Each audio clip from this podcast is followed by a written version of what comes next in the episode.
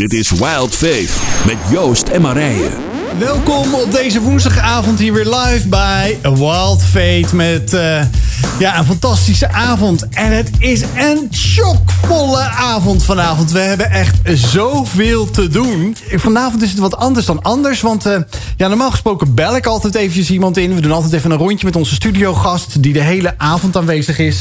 En vanavond hebben we een gast die we niet inbellen, maar die gewoon helemaal uit Voorne-Putten, het puntje van Zuid-Holland, gewoon hier live naar de studio komt. Want die denkt, ik ga niet telefonisch doen, ben je gek? Ik heb zo'n belangrijke boodschap die ik wil delen met de luisteraars van Walt FM. Ik kom naar jullie toe, naar Amstelveen. En ja, dat kan ik natuurlijk niet weigeren.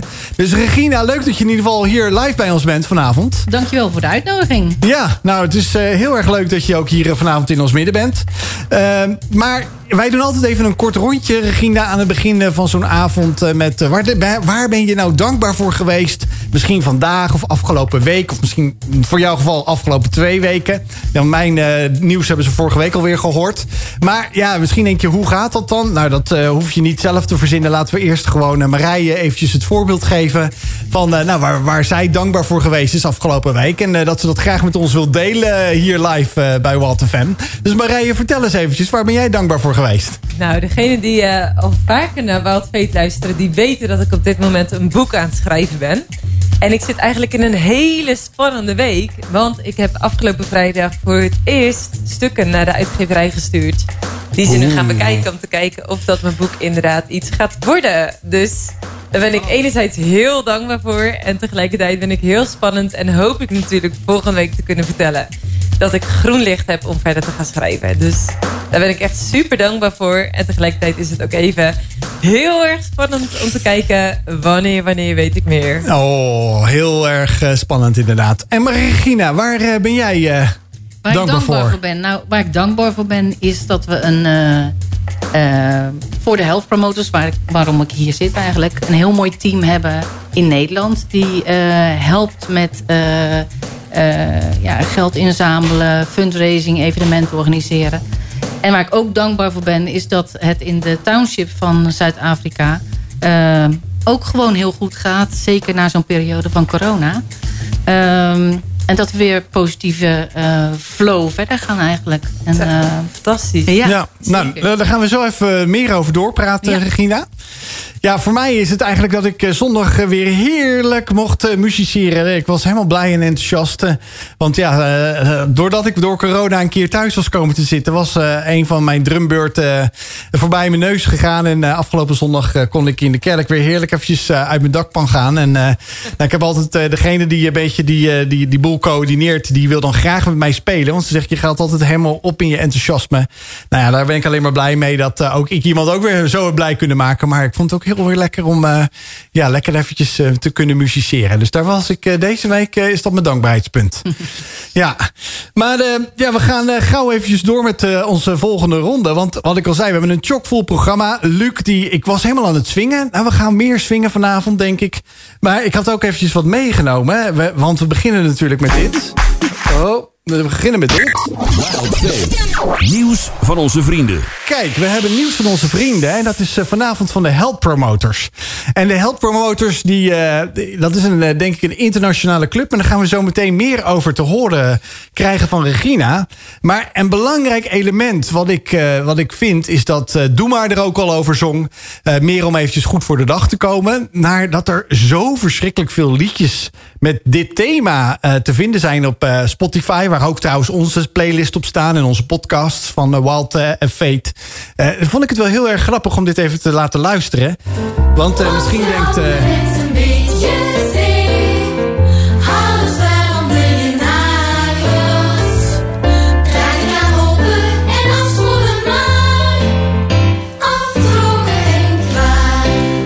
Nou, afdrogen en klaar, was die handen maar. Nou ja, dat is natuurlijk iets wat voor ons de normaalste zaak voor de wereld is. Maar ik dacht eventjes de luisteraar te triggeren. Wanneer heb jij voor het laatst je handen gewassen vandaag? Ik hoop dat het was voordat je sowieso naar de wc ging. Maar misschien ook wel voor... wat zei je? Of daarna. Ja, of daarna, inderdaad. Sorry ervoor en daarna. Dat is de dubbelop versie. Maar in ieder geval ook bijvoorbeeld voordat je eten gaat koken. Want dat is echt van levensbelang. Alleen wij realiseren dat ons niet hier. Want over het algemeen word je dat echt als kleinkind wordt je dat geleerd. Maar dat blijkt niet overal zo te zijn. En daar gaan we met Regina over praten. Maar voordat wij naar die cliffhanger gaan, wil ik eigenlijk eerst eens weten, Regina, wie ben je? En wat is Health Promoters precies? Nou ja, ik ben Regina Eggink. En ik ben al jaren betrokken bij de Health Promoters. Sinds 2020 eigenlijk een beetje meer. Vanwege de overlijden van de co-founder. Health Promoters is een organisatie wat opgestart is in Zuid-Afrika. Zij geven gezondheidseducatie in de township. Dus inderdaad handen wassen voordat je gaat koken. Anders sterft je kind aan diarree. Dagelijks nog steeds sterven kinderen aan ziektes die we voorkomen hadden kunnen worden. Wat een bazaal, simpel ding. Absoluut. Maar dat zelfs sterft tot gevolg heeft in landen als niet alleen Zuid-Afrika, neem ik aan, maar daar richten jullie dus wel op als organisatie? Wij Zuid-Afrika, maar we zijn nu ook bezig in Lesotho. We hebben 2019 een pilot gestart in Lesotho. Ging in het begin heel moeizaam, maar uiteindelijk toch met succes. In januari zijn er 4 senior health promoters opgeleid. En dat zijn mensen gewoon van de bevolking. Dus die de taal spreken van onze doelgroep. In Zuid-Afrika is het dan Kossa heel vaak dat er workshops gegeven worden om de drempel zo laag mogelijk te houden. Zodat iedereen begrijpt wat we bedoelen. Ja, en hoe ben jij erbij gekomen eigenlijk bij de Health Promoters? Je zei net al van, ja, eigenlijk door de co-founder. Maar los van dat, ergens moet dit ook je hart hebben als je hierbij betrokken wil zijn. Ja, nou ja, in eerste instantie werd ik gevraagd om zo nu en dan te helpen. Nou ja, het is een beetje uit de hand gelopen, kan ik zeggen. 2015 ben ik er naartoe geweest. En heb ik ook met George gesproken. George is de CEO daar. Een hele goede klik mee. En weet je, ik vond het zo'n mooi doel. En hoe we op zo'n eenvoudige manier eigenlijk het leven van mensen kunnen veranderen. Kijk, we hebben bijvoorbeeld ook workshops waar meisjes verteld wordt over menstrueren. Vaak weten ze nog ineens wat het precies is en hoe ze zich schoon moeten houden. En dat ze inderdaad vanaf 12 jaar misschien wel zwanger zouden kunnen raken. Dat het niet zo is dat je pas 18 bent dat je zwanger kan worden. Met menstrueren dat ze soms kranten in plaats van maandverband gebruiken, waardoor ze inwendige infectie krijgen. Waardoor ze gewoon doodgaan. En niemand weet eigenlijk natuurlijk waar ze aan doodgaan. En we kunnen het ook niet, we onderzoeken het ook niet. Maar wij denken dan wel van ja, de kans is groot dat ze infectie en ontsteking in het lichaam hebben gekregen. Waardoor ze het leven moeten laten. Ja, ik denk bij mezelf ook. 2015 was de eerste keer dat je naar Zuid-Afrika bent gegaan. Ja. Je stapt zo'n vliegtuig uit. Het is al een totaal andere cultuur. Ja.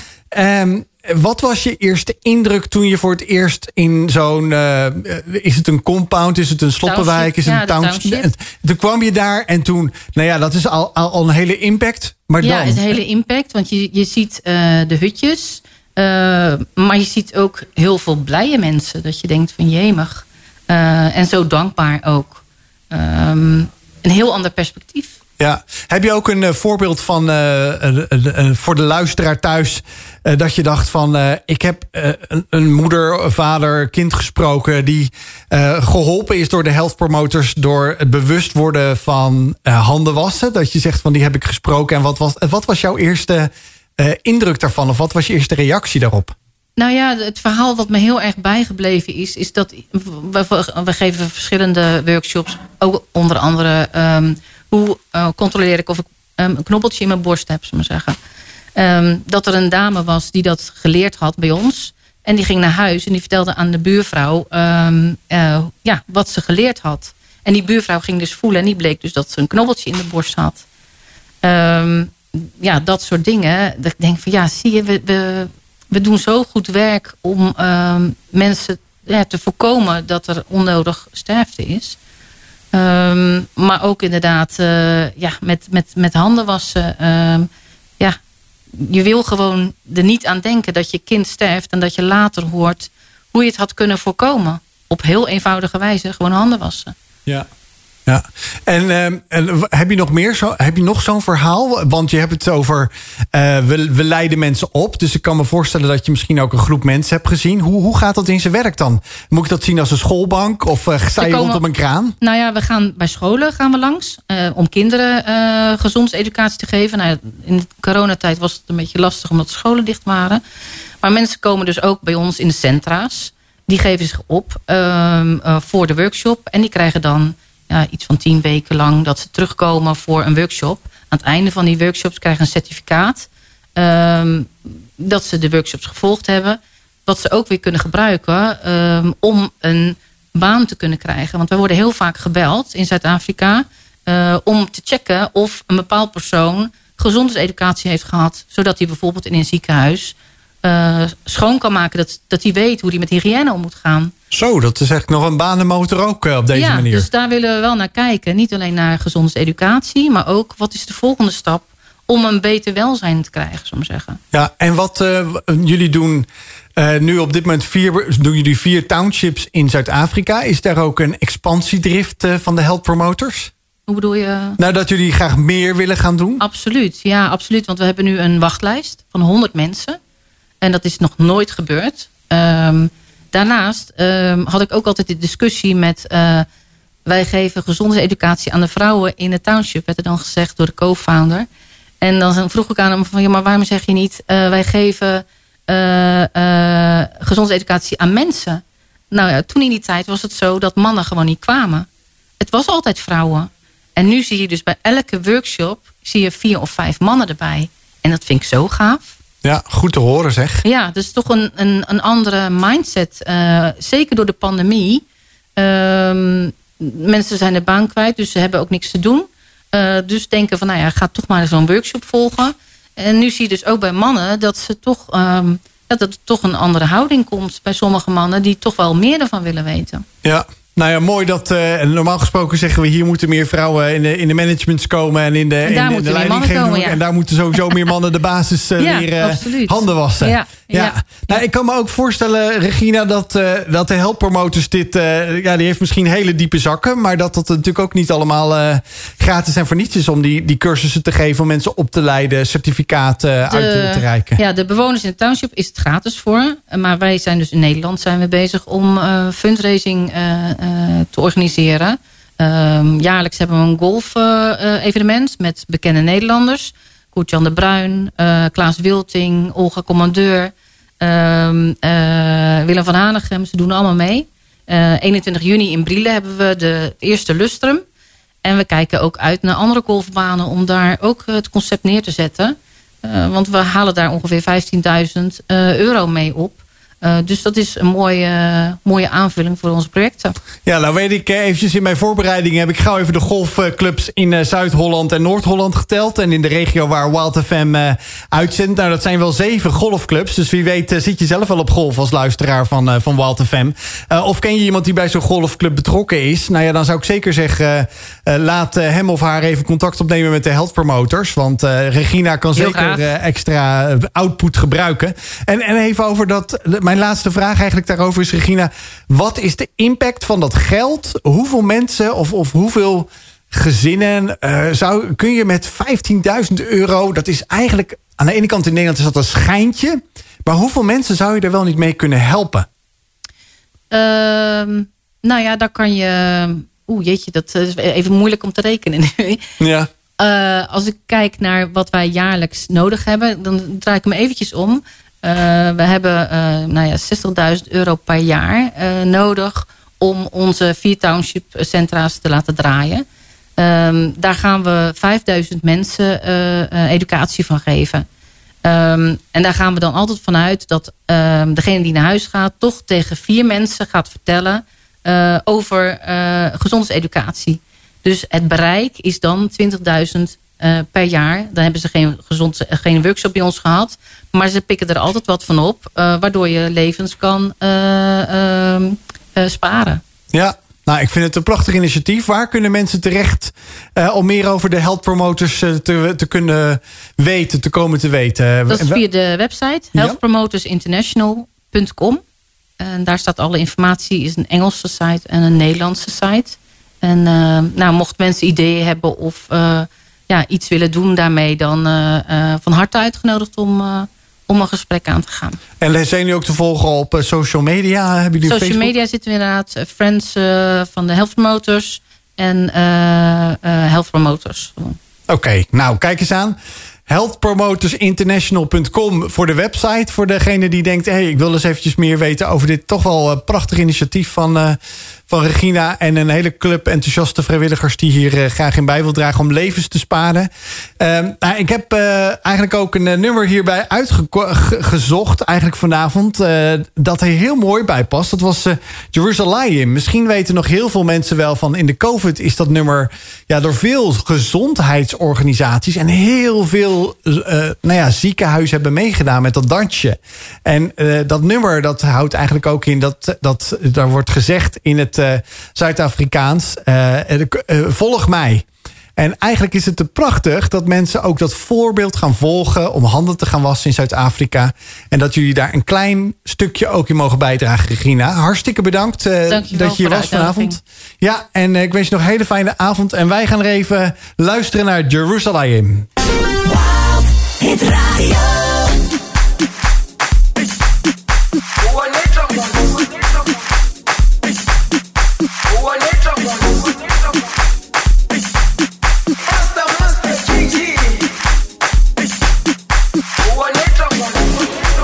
Jerusalema ikayalami ilondoloze uhambe nami zungangishilana Jerusalema ikayalami ilondoloze uhambe nami zungangishilana dawo yami ayikholana buso wami awukholana ilondoloze zuhambe nami dawo yami ayikholana buso wami awukholana ilondoloze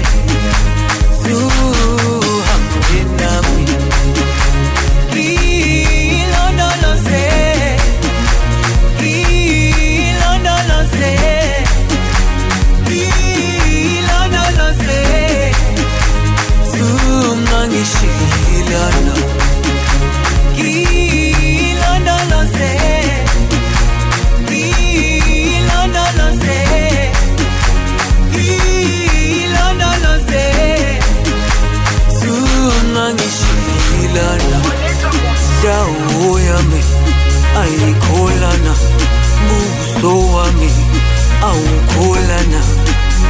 Ilondolose, zuhambe nami, dawo yami, aikolana, buso wami, aukolana. Ilondolose, zuhambe nami.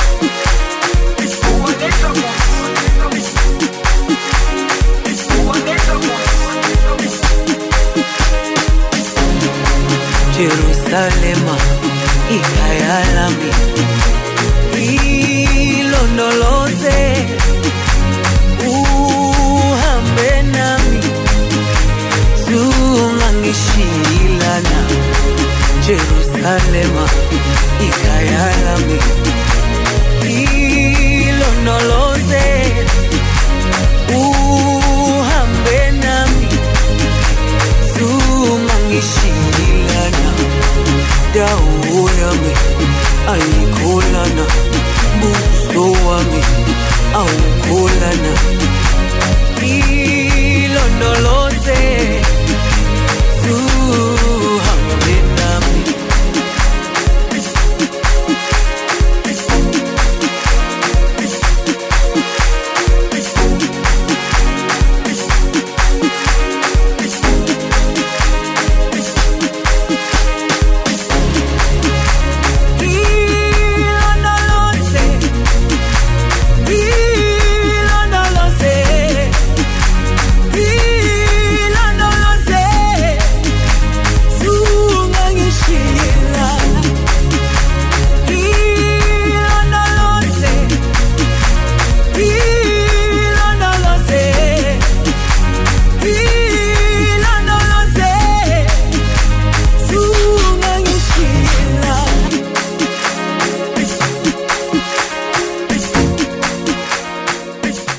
Ja, ja, we zijn weer terug bij Walt FM hier met Wild Faith. Dit was Jerusalem. Ja, we hebben een heel leuke introductiegesprek gehad met Regina Eggink van de healthpromotersinternational.com over hoe belangrijk handen wassen is. Dus eigenlijk hoe je echt een voorbeeld kunt zijn. Nou ja, ik heb nog eventjes een goedmakertje heb ik niet. Maar als je nu live via Wild FM meekijkt via de socials of via United 7... Dan weten jullie dat we hier vorige keer hadden wij Simon Visser hier. En die zei, ik heb een boek wat ik graag aan iemand wil geven. Maar dan moet je wel reageren met in ieder geval je naam. Nou, en er is een winnares uitgekomen deze keer. Dat is Naomi van der Vlist. Zij heeft het boek Vastberaden. Krijgt zij toegestuurd door Simon Visser. Dus van harte gefeliciteerd, Naomi, met dit boek wat je krijgt.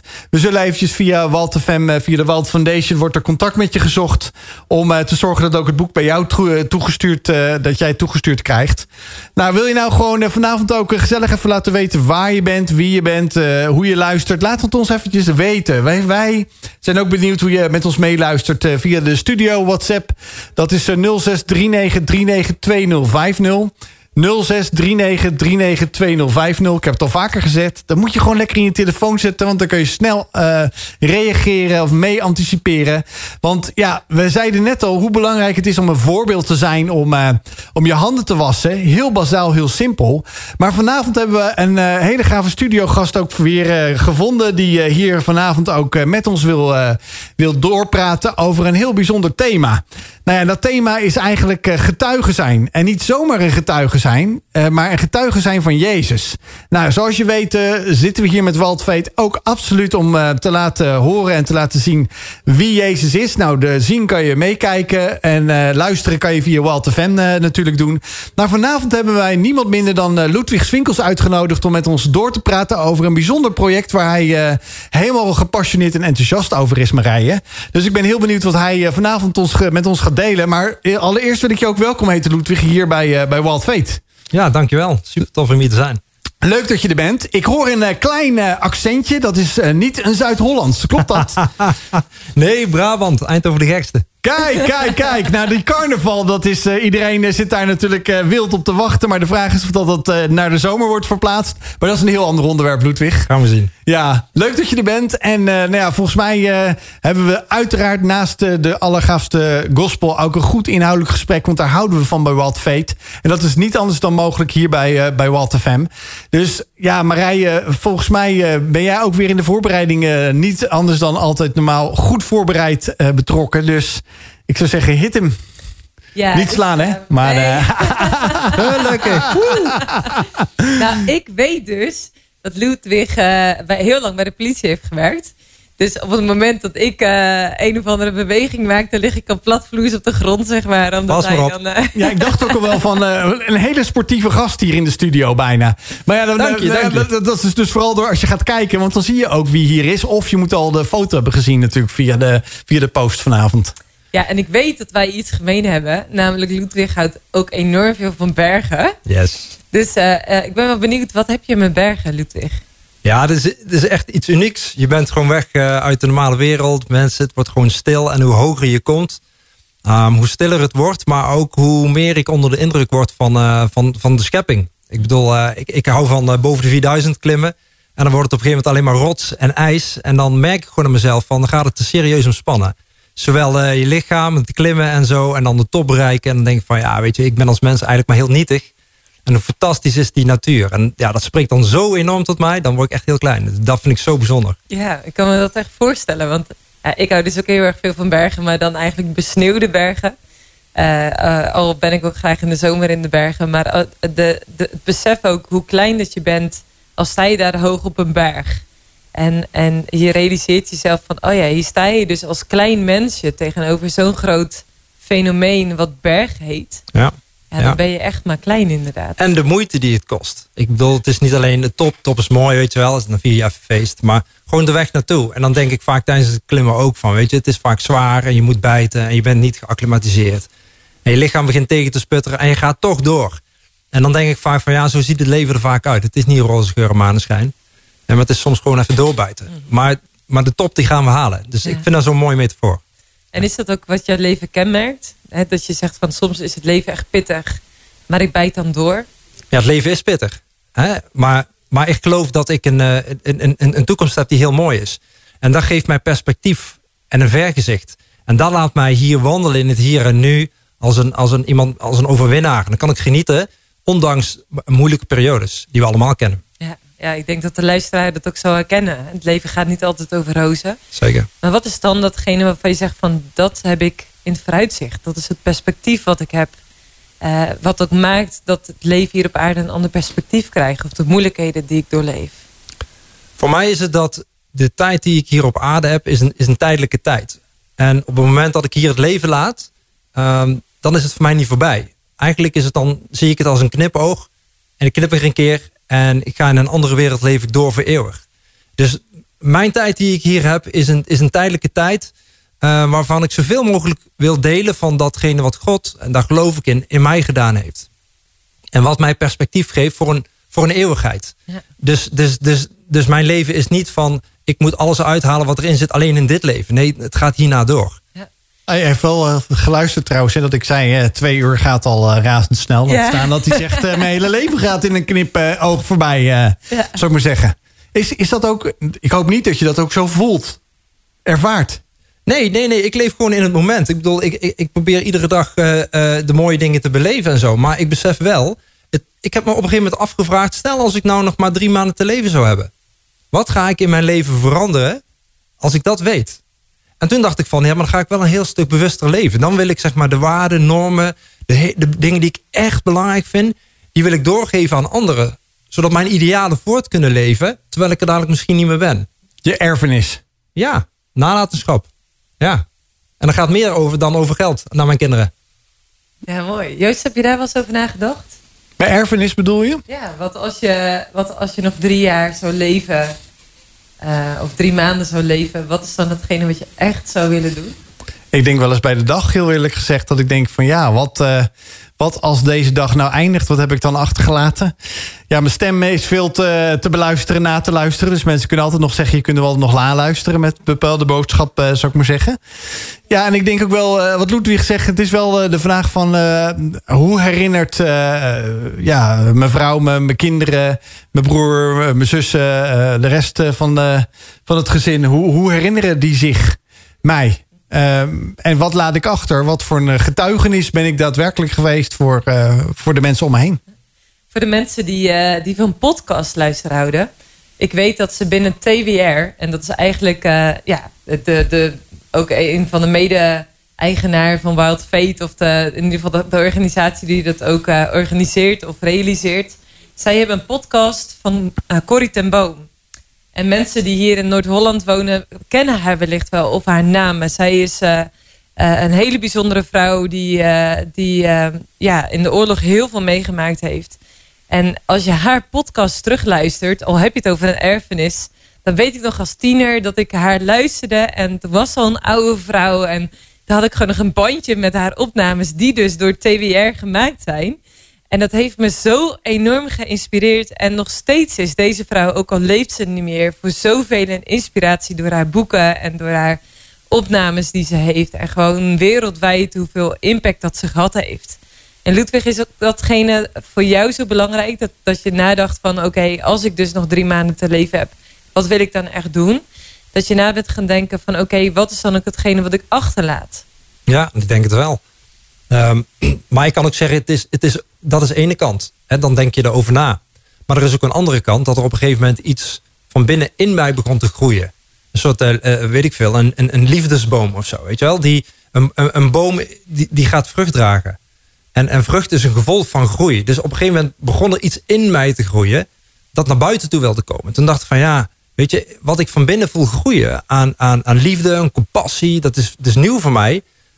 Wat nu als iedereen dat zou gaan doen? Dan zou de wereld er heel veel mooier uit gaan zien. En dat heeft niks te maken, heb ik ontdekt, met iets doen of zo. Het is een gevolg van. En, kun je dat uitleggen? Ja, op een gegeven moment was ik ben een volgeling van Jezus. En ik merkte dat er liefde begon te ontwikkelen in mijn leven. En ik begon daarvan uit te delen. En dat was niet zozeer van dat ik dacht, daar moet ik van gaan uitdelen. Want iedereen zou dat moeten weten. Maar het was gewoon een logisch gevolg van. Ik kon het niet langer meer voor me houden. En wat is dat voor liefde? Want je omschrijft het als een hele bijzondere vorm van liefde die niet zozeer met romantiek te maken heeft, maar iets waarvan je zegt van, het was een liefde die begon te groeien in mezelf en ik kon niet anders dan daarover vertellen of over verhalen. Ik geloof dat het product van liefde genade is. En als volgeling van Jezus geloof ik dat van alle fouten die ik heb gemaakt, die ik nu nog maak en die ik zal gaan maken, dat God daar niet naar kijkt. En ik geloof dat ik later voor eeuwig in de hemel zal zijn bij hem. Maar dat alle fouten die ik nu maak, dat hij daar niet naar kijkt. En waarom kijkt hij daar niet naar? Omdat hij een genadig God is. Dus hij is een God die zoveel van mij en ons mensen houdt, dat hij op een gegeven moment zegt ergens in de geschiedenis van, weet je, mensen maken fouten. En dat staat tussen ons en de relatie in. Ik bedoel, het gaat niet om religie, het gaat om relatie. En hij heeft gezegd, ik stuur mijn zoon Jezus naar de aarde om mens te worden. Dus een God die mens wordt. En die laat ik dan nog voor iedereen sterven. Want wat is het ultieme wat je kunt doen voor je vrienden? Is je leven geven. En Jezus heeft dat gedaan. En dat is genade. En dat is de vrucht, zeg maar. Het gevolg van liefhebben. En ik denk, als je dan vraagt van ja, wat is liefhebben? Dat is een ultieme vorm van iets wat jij niet verdiend hebt. Daar scheld ik jou van kwijt. Of iets waarvan ik zou denken, dat heb je me geflikt. En dan zet ik je van vrij. Ik hoef daar geen gevecht over aan te gaan. Ik hoef geen rechtszaak aan te spannen. Ik vergeef het jou. Ik zet je daar helemaal van vrij. Nou, dat is iets wat wij mensen niet kennen. Dat is iets bovennatuurlijks. Daar ga ik helemaal van shaken. En denk, wauw, wat is dat? Want het voelt eigenlijk ten diepste wellicht oneerlijk. Ja, dat is het. Je krijgt iets wat je niet verdient. En als je beseft wat je verdient, dan denk je echt, hoe kan ik dat ooit krijgen? Ja. En dat is dus de liefde waarvan je zei, van, dat ging in mijn binnenste groeien. En daar wilde ik over gaan verhalen. Dat wilde ik over gaan vertellen. En leven. Dus praktijk. Ik bedoel, we moeten er niet alleen over praten. En we praten in het leven over veel dingen. Hè? Ik bedoel, je kunt praten bijvoorbeeld over skiën. Hoe ga ik skiën? Dan kun je een boek over lezen en dan weet je hoe je moet skiën. Totdat je op de ski staat, je de piets afroetst. En dan, snap je, en dan voel je hoe je misschien wel op je bakkes gaat. Ja. Maar door vallen en opstaan weet je hoe het is om te skiën. Dus het is echt. Het is leven. Joost, ik wil jou wel weer een keertje zien skiën. Dat is te lang geleden. Het is te lang geleden, Marije. Ja, maar dan wel de realisatie. Het is een mooi voorbeeld van hoe kun je dus inderdaad iets uit een boekje leren. Of dus door vallen en opstaan te leren. En te ontdekken wat de schoonheid daar ook van is. Als je dat leert en ontdekt en echt onder de knie krijgt. Ja, maar Marije, dan wil ik jou ook wel een keer zien drummen. Jij wil mij weer op de skis zien. Dan wil ik jou wel een keer zien drummen hoe dat gaat. Ja, ik weet dat ik ooit achter een drumstel heb gezeten. Hey, lag je me nou uit? Serieus? Nou, ik ben benieuwd. Je hebt erachter gezeten. Ik vond dat zo fantastisch. En ik wilde heel graag een drumles. Maar ergens zei iets in mij, meisjes drummen niet. En achteraf heb ik daar zo spijt van gehad. En ik ben dwarsgeluid gaan spelen. Alleen tegenwoordig speel ik niet meer, want ik vind het dwarsgeluid niet meer mooi klinken. En iedere keer als ik zo'n gast zie drummen, denk ik echt, oh. Maar je bent nooit te jong of te oud om iets op te pakken. Maar je bent al een druk baasje, zou ik maar zeggen. Maar nee, maar het is een uitlaatklep, hè? Ik bedoel, dat moet je natuurlijk ook zien. Ja, dus en is dat, je noemt net gepassioneerd. Je hebt het over allerlei termen, Ludwig, dat ik denk, wow, je valt er middenin. Iemand die misschien wel denkt die van, oké, maar hoe kom je dan überhaupt zover zoals je nu bent? Ja, zou ik maar zeggen, waar was je dan? Was je überhaupt dat je dacht van, ik heb die zogeheten genades, wat je net omschrijft hier, heb je dat had je nodig? Dat miste je? Nou, wat ik net zei van die boom, die vruchten. Ik merkte dat die vruchten in mij blijkbaar begonnen te groeien. Dus ik ben hiervoor politieman geweest, 11 jaar lang. En ik merkte dat ik ineens anders naar die verdachte ging kijken dan ik voorheen deed. En toen merkte ik, en ik dacht van, wat gebeurt er nou met mij? Ik begon echt compassie te krijgen met die gasten. Hè, dus naast het feit dat je politiewerk uitvoerde en bijvoorbeeld iemand aanhield, keek ik naar die persoon en dacht van, ja, maar het is niet alleen de verdachte die ik opgepakt heb, maar het is dus een gebroken iemand. En daar schrok ik eigenlijk een beetje van. Ik denk van, waarom zie ik dat nou? En van daaruit begon ik te vertellen. En van daaruit begon ik te... Dus het overkwam een soort van. Kun je ons eens meenemen in zo'n verhaal, zeg maar, van dat je iemand dus aanhield voor wat dan ook, zeg maar. En hoe dat dan gebeurt? Want je zegt, het overviel me een beetje, maar... Ja, ik weet nog dat ik... Ik heb het meeste van de tijd heb ik noodhulp gedraaid. En dat we naar een melding gestuurd werden. En dan weet je gewoon, het is een hele drukke avond. Dus je roet van de ene naar de andere melding. En er was één melding dat er een jongen van de brug wilde afspringen. En die hing al aan de rand van de brug. Dat was de melding. En die werd vastgehouden door zijn vrienden. Dus nou, dan ga je meteen nadenken van hoe hoog is de brug? Waar zou het kunnen zijn? Je kijkt de locatie, dus vol gas erheen met toeters en bellen. En kom je daar aan. Nou, ze hadden gelukkig die jongen al net op tijd over de rand getrokken. En die jongen die zat daar in een hoekje en je zag gewoon van, die zat daar helemaal doorheen. En ik ben op mijn knieën, ik zie het nog goed, ik ben op mijn knieën voor hem gaan zitten. En meteen besefte ik kijk met de ogen van Jezus. En mijn handen zijn de handen van Jezus. Ik bedoel, Jezus heeft hier 2000 jaar geleden op aarde rondgelopen, niet voor niks. Dat heeft hij gedaan om ons iets te laten zien hoe je kunt leven. Hoe je kunt leven in verbinding met God. En dat voelt voor ons vaak ver weg. Maar dat komt heel dichtbij. En zo zat ik daar. En ik begin die jongen gewoon te bemoedigen. En dat doe je vanuit je hart. En wat zei je dan? Ja, ik begon tot zijn hart te spreken. Dus ik begon hem vragen te stellen. Van hoe komt het dat je dit gedaan hebt? En zo, maar niet alleen maar oplossingsgericht. Maar ik had echt bewogenheid voor die jongen. Ik merkte van, dit raakt mij. Dus ik begon ook soms wel eens iets te vertellen over mijn eigen leven. Van, weet je, ik kan me voorstellen dat je het moeilijk hebt. Weet je, dat heb ik namelijk ook. En soms is het leven onrechtvaardig. En op dat level. En dan merk je dat je ineens een gesprek hebt die veel dieper gaat dan dat je normaal als politieman zou doen. En dan merk je dat iemand gaat reageren op een manier die meer dan bijzonder is. Ik kan je nog een verhaal vertellen. Ik zat met een verdachte was aangehouden en die had de nacht in de cel doorgebracht. Die moest ik de volgende dag verhoren. Na mijn verhoor zou die in vrijheid gesteld worden. Dus ik heb een gesprek met die man en hij legde een verklaring af. En het was ongeveer 1 A4'tje wat ik getypt had. En ik wist dat het 1 leugenachtige verklaring was. Maar midden in dat verhoor leg ik dat blaadje aan de kant. En kijk ik hem recht in zijn ogen aan. En ik zeg, weet je wat jij nodig hebt? Je hebt Jezus nodig. En ik schrok er eigenlijk een beetje van dat ik dat zei. En ik zeg, weet je, wij verschillen niet zoveel van elkaar. Ik bedoel, jij hebt wel dat en dat gedaan en ik misschien niet. Maar in de kern maken wij allemaal fouten. Ik bedoel, een snoepje stelen is ook stelen, toch? En wij betitelen dat allemaal als, snoepje, weet je wel, was een snoepje. Maar ik voelde op dat moment echt van, weet je, hij is een man, een gebroken man, maar dat ben ik op mijn manier ook. Dus ik stak mijn hand uit naar hem en zeg, vind je het goed als ik voor je bid? En hij legt zijn hand in mijn hand en ik spreek een heel eenvoudig gebed uit over hem. En ik merkte dat er iets bij hem gebeurde. En ik zag tranen over zijn wangen biggelen. En ik heb nog even doorgebeden en ik schrok ervan. Ik denk, wow, weet je wel, ik zit hier met een politiepakje en ik moet hem verhoren en ik ben nou voor hem aan het bidden. Kan dit wel? Is dit wel integer? Alles gaat door je hoofd. Maar ik zag dat er iets gebeurde en ik wist, dit is God die hem aanraakt. Dat kan ik niet. Nou, lang verhaal kort te maken. Ik heb een blaadje er weer bij gepakt met die verklaring. Ik zeg, wat doen we met die verklaring? Hij zegt, ik wil dat je hem kapot scheurt. Ik zeg, besef je goed, jij bent niet tot antwoorden verplicht. Jawel, ik wil een verklaring afleggen. En hij bekende een volledig bekende verklaring.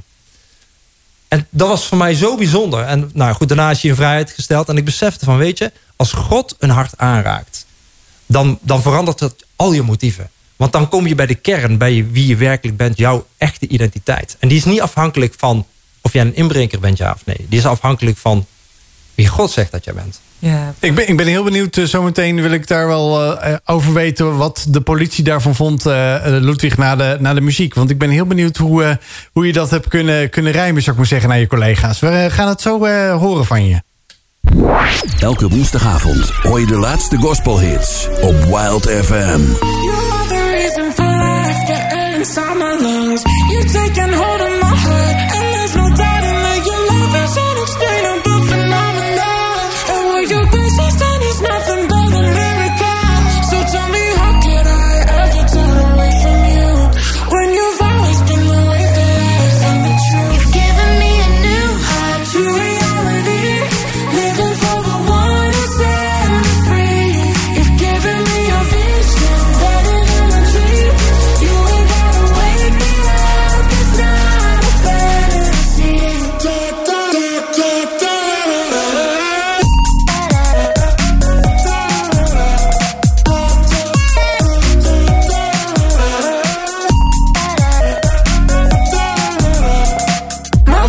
Saying I've changed, I'm acting different now. They wanna know what I know. They want the truth, and so I told them, if you're free on Friday, come and you with me.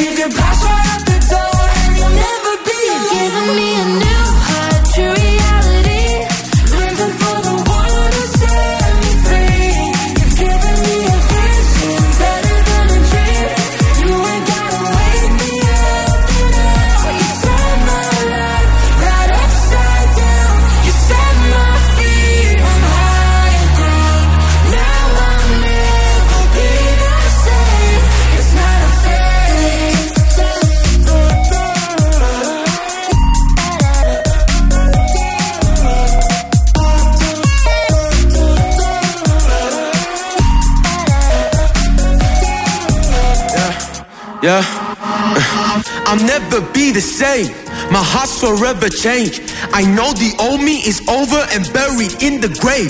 I don't care what they say, cause I'll never be ashamed of His love that saved me 180, that type that's never fading. So now clap your hands if you know Him, thank your hand, and call up your friends, cause we out here on a Friday where it began. And if you owe it all to Jesus, go do your time. 1, 2, 3, 4.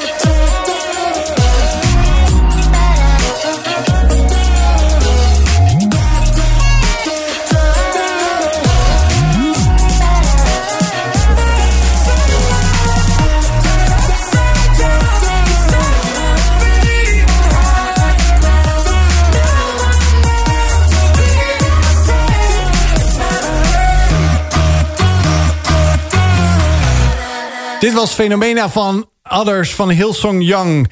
Ja, we zijn hier in gesprek met Ludwig Swinkels. En je krijgt de groeten van Sybren trouwens. Dat zit het geniet daar in het zuiden in Eindhoven. Ja. Ook daar luisteren ze Walt FM en Wild Faith. Dus hij doet je de hartelijke groeten. En hij is je dankbaar voor wat je doet. Nou, daar ben ik blij mee. Ja, heel mooi. Maar in ieder geval, we hadden net voor de muziek erover, Ludwig. Dat jij bij de politie werkt, je helemaal vol bent. En je zit met een verdachten daadwerkelijk in een verhoor. En ja, je bidt daadwerkelijk zelfs in zo'n cel, in zo'n hokje voor iemand. Hoe heeft de politie of je collega's hiernaar gekeken op zo'n moment, als er überhaupt al iemand door een raampje meekeek? Nou, in één geval was er zelfs een collega bij. Maar wat ik geloof is dat het belangrijk is dat je aansluit bij mensen zoals je werkelijk bent. Dus je moet authentiek zijn in alles.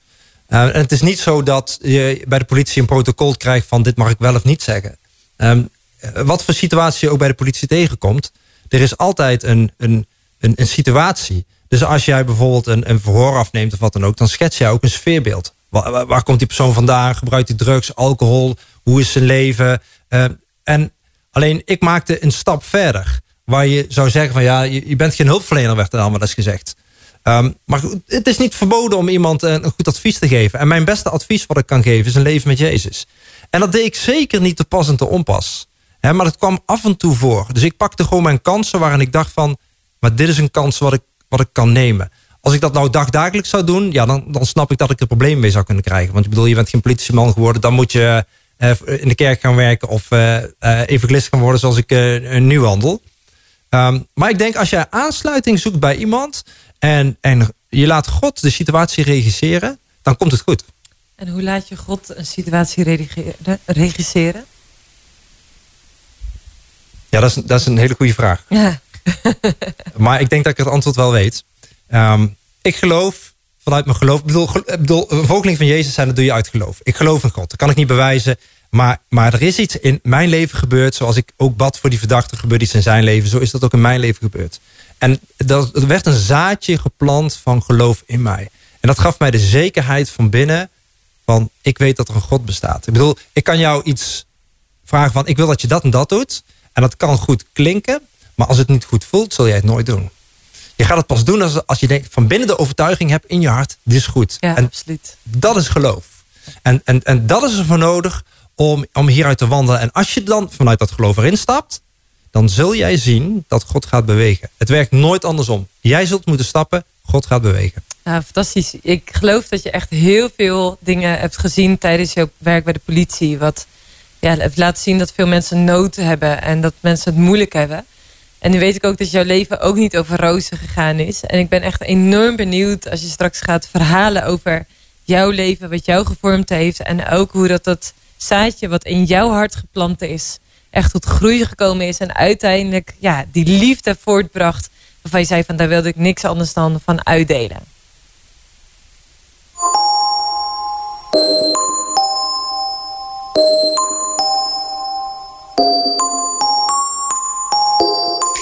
Thinking about you constantly, captivated by your love, your love. You're my promise keeper, faithfully. In you is where my hope comes from. I don't really care about what they say. Everything I am now walks by faith. Yes, I'm holding on to promises. In you I believe. Nothing gonna change my mind. I'm set on who you are. You are. In you I believe. Not gonna waste my time. Ain't gonna pay no mind, no mind. Thinking about anything other than you. I'm holding on to everything.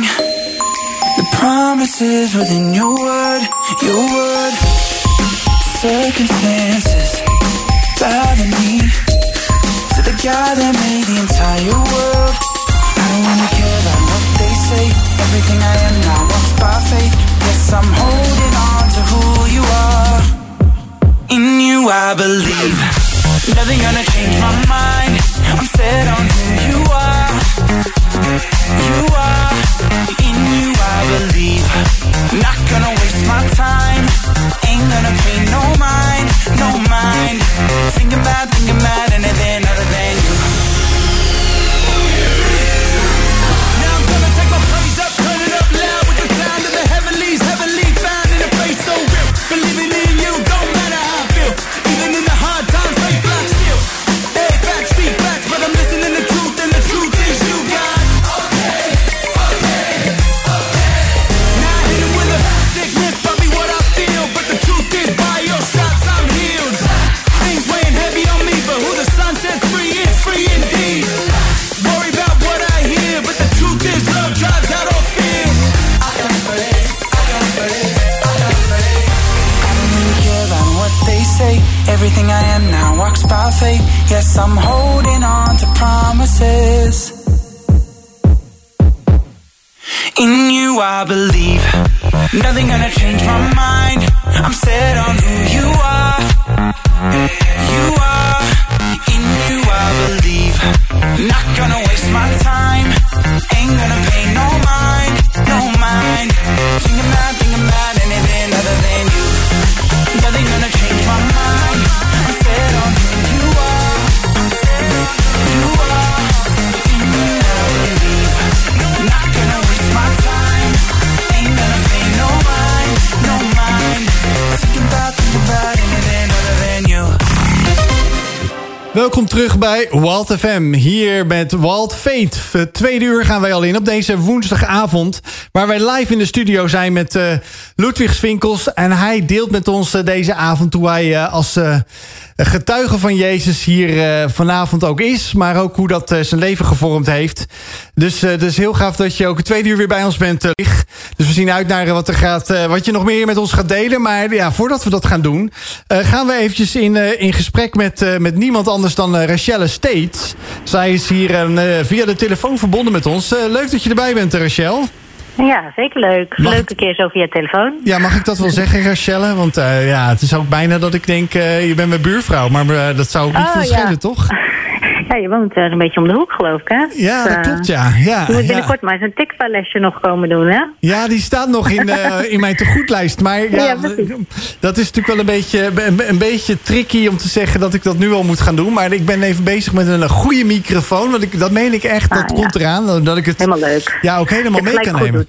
Ja, als we iets doen, doen we dat goed natuurlijk, Rachelle.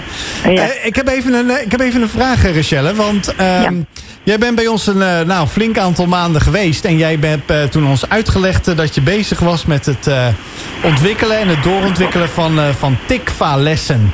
Ja. Nou, en toen zei je tegen ons, ik ben bezig om een crowdfunding te doen, zodat ik een speciale cursus nog kan doen van Tikva in Zweden. Want toen ging je nog op reis zelfs. Maar kan jij even kort ons luisteraars meenemen?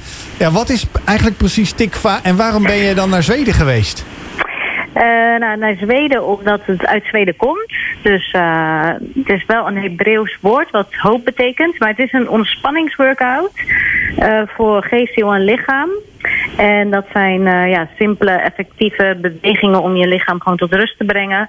En ondertussen hebben we rustgevende muziek. Dat is weer goed voor je ziel. En we lezen ook bijbelverses om op te mediteren als je dat wil. Of gewoon over je heen te laten komen. Dus zo'n sessie duurt ongeveer 45 minuten. En dan ga je helemaal chill weer naar huis. Dus dat is in het kort. Dat is dus in deze tijd waar iedereen gespannen is van thuiswerken en alle ballen hoog houden wel een hele goede uitkomst. Ja, en ook stress in je lijf en spieren die zeer doen. Dus ik vind het ideaal. Ik vind dat iedereen het zou moeten doen. Dus we zijn hard bezig om meer mensen ook te trainen. En er is weer een nieuwe groep getraind en staat alweer een nieuwe klaar. Dus gaat eigenlijk heel goed. Ja. We hopen zelf nog naar Zweden te gaan, want dat is helaas niet doorgegaan wegens corona. Dus we moeten nog een keertje echt daar gaan kijken. Dus nu is alles online gegaan. Ja, en kun je mij even meenemen, Rachelle? Je zegt net ook van, je zou zeggen, je ligt of je zit of je ontspant. En dan komen de bijbelteksten over je heen, zou ik maar zeggen, in je mindset. Hoe gaat dat dan? Hoe moet ik dat denken? Zit jij daar een bijbeltekst op te lezen? Precies. Of? Ja, zo simpel is het eigenlijk. Dus ik doe de oefeningen voor. Mensen doen hem gelijk mee, zoals je ook bij een gewone sportles of zo zou hebben in de sportschool. We zijn ook bezig met ademhaling. Dus soms tijdens dat we even gewoon focussen op de ademhaling lees ik een bijbeltekst. Of tijdens een beweging. Soms past een tekst ook heel mooi bij een beweging. Dus dan doe ik hem dan. En er zit ook een stukje relaxation in. Dus dan ga je zeg maar iets van 5 minuten gewoon even op je matje liggen. Dekentje, kussentje. En dan zeg ik ook nog 1 tekst en dan kan je gewoon, daarna ben ik 5 minuten stil. Dus kan je gewoon helemaal ontspannen of dus over die tekst nadenken. Ja, dat is voor iedereen persoonlijk of je dat juist wel fijn vindt of juist even niet wil nadenken of mee bezig zijn. Dus ja, het is eigenlijk heel simpel, maar wel effectief. Ja, Rachelle, kun je ons eens meenemen in een van de teksten waarvan je zegt van, dat vind ik echt zo'n heerlijke tekst binnen die relaxation. Ja, dat zijn er heel veel. Je hebt natuurlijk hij doet mij nederliggen in grazige weiden.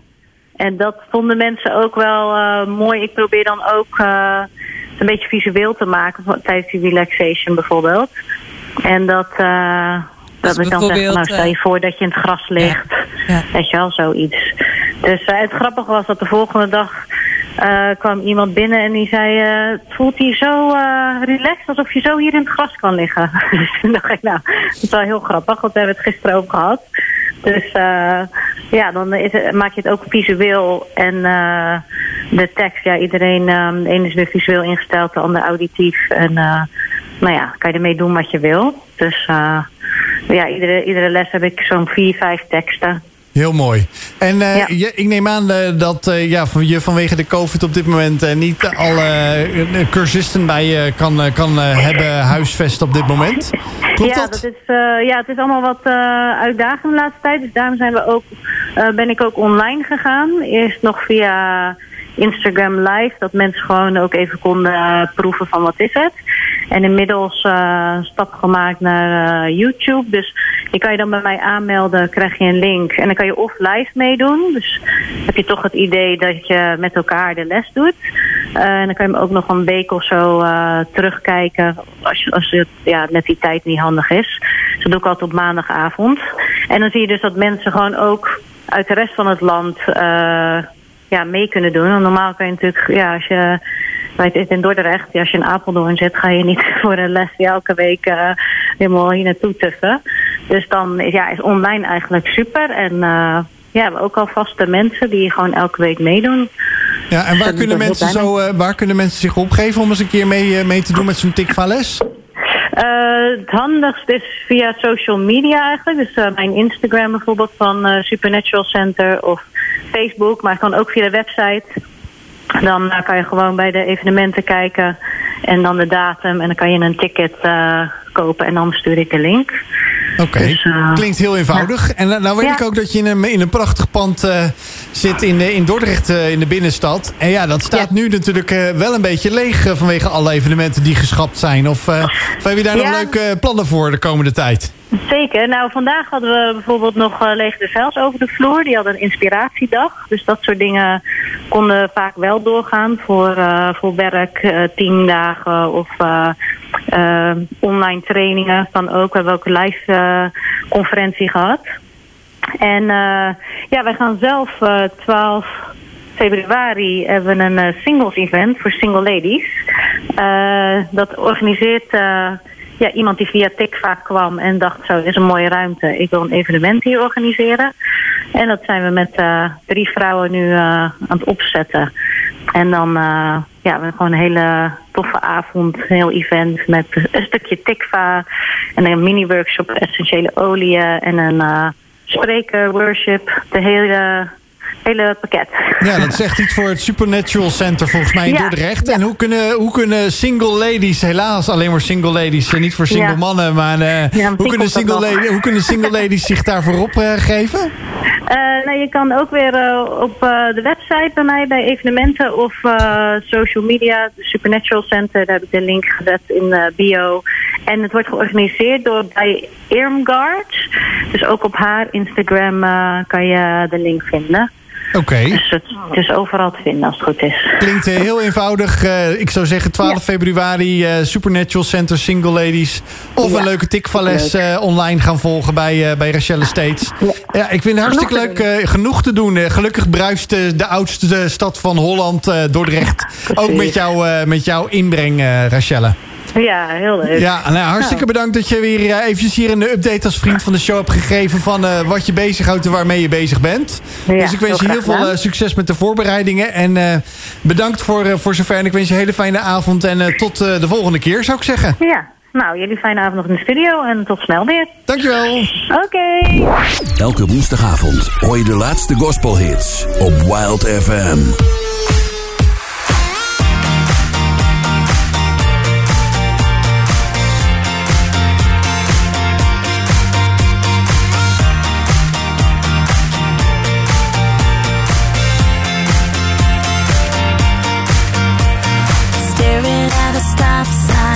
People drive by, T-Mac on the radio. Got so much on your mind, nothing's really going right. Looking for a ray of hope.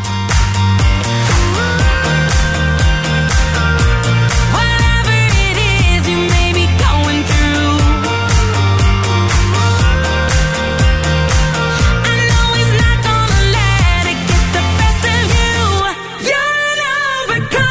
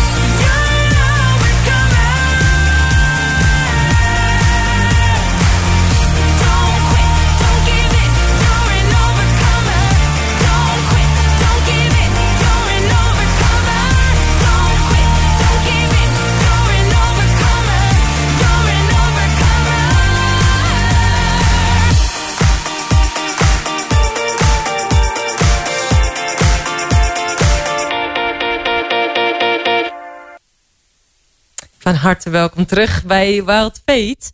We zijn in gesprek met Ludwig vanavond. En net voordat we eruit gingen voor de break en het fantastische verhaal van Rachelle over Tikva en haar single-event voor vrouwen in Dordrecht in het Supernatural Center, hadden wij een gesprek over hoe dat Ludwig ook met zijn politiewerk echt wel gebroken mensen tegenkwam, waarin hij dus soms de mogelijkheid had om echt over het leven in gesprek te gaan, mensen te bemoedigen en aan te moedigen om hun leven met Jezus te gaan leven. Omdat hij echt zag, je hebt meer nodig dan alleen maar een stuk wat ik kan geven in het menselijke, maar ook in het geestelijke. En Ludwig, ik ben wel benieuwd wat jou zo gevormd heeft in jouw leven. Is voor jou het leven altijd makkelijk geweest?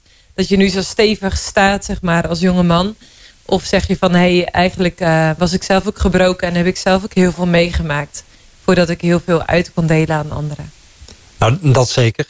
Ik heb wel meerdere momenten in mijn leven meegemaakt dat ik denk wel van echt van, wauw, hoe moet het nou verder, weet je wel. Dus ja, gebrokenheid ken ik wel. Als ik daar terugkijk, dan denk ik van, ik had het toch niet willen missen. Maar als je in het moment zit, dan denk je echt van, wow, wat overkomt me. Maar ik denk eerlijk gezegd dat we dat allemaal wel hebben. Niemand ontkomt moeites, pijn, verlies, afwijzing. Je maakt het op alle manieren of momenten mee in je leven. En hoe heb jij dat meegemaakt in jouw leven? Nou, ik denk eigenlijk dat begon al toen ik 3 jaar was. Kijk, daar heb ik zelf niks bewust van meegemaakt. Maar tot mijn 3e levensjaar was mijn vader zwaar psychiatrisch ziek. En dan moet je denken aan meerdere zelfmoordpogingen. Mijn moeder die wist niet meer hoe ze ons gezin moest runnen. Ik was 3 jaar, mijn zus was net geboren. En mijn vader wilde niet meer leven. Zo. En, ja, dat is zo uitzichtloos. En tot er een moment kwam dat mijn moeder een aantal mensen ontmoet. En zij komt tot geloof. Ze waren van huis uit katholiek, hè, zoals een goed Brabander is. Hè, en die geloofde in onze lieve Heer, maar ze hadden geen levende relatie met Jezus. En dat is wat zij voor het eerst ervoer. En toen ging ze daarmee naar mijn vader. En die zegt van, weet je, ik heb 2 mensen ontmoet en dat is echt bijzonder. En hij zei, weet je, er hoeft hier niemand meer in huis te komen. Maar dit is het allerlaatste wat ik wil. Laat die mensen maar komen. Maar daarna is het gewoon klaar. Hij wilde dus gewoon echt uit het leven. Het laatste strohalmpje eigenlijk waarvan hij zei, daar wil ik me vast klampen eigenlijk. Ja, zijn leven was gewoon niks. Er was geen kwaliteit van leven. De artsen hadden gezegd dat hij nog maar 1,5 jaar te leven zou hebben. En hij was psychisch maar ook lichamelijk daardoor helemaal aan de grond. Dus die mensen komen bij hem aan het bed. En ze hebben een gesprek met hem. En ze kwamen met 1 tekst. En dat is een tekst uit de Bijbel, een hele mooie. En die zegt, komt alle tot mij als je vermoeid en belast bent door de moeite van het leven. En vind rust voor je psyche, voor je ziel. En dan staat er nog een stukje erachter. Leer van mij, zegt Jezus, leer van mij dat ik zachtmoedig en nederig van hart ben. He, dus die Jezus waar ik al eerder over sprak, hij was het voorbeeld. En hij is nog steeds het voorbeeld en zegt, leer van mij, ik ben zachtmoedig en nederig van hart. En dat was een tekst die sneed door de ziel van mijn vader.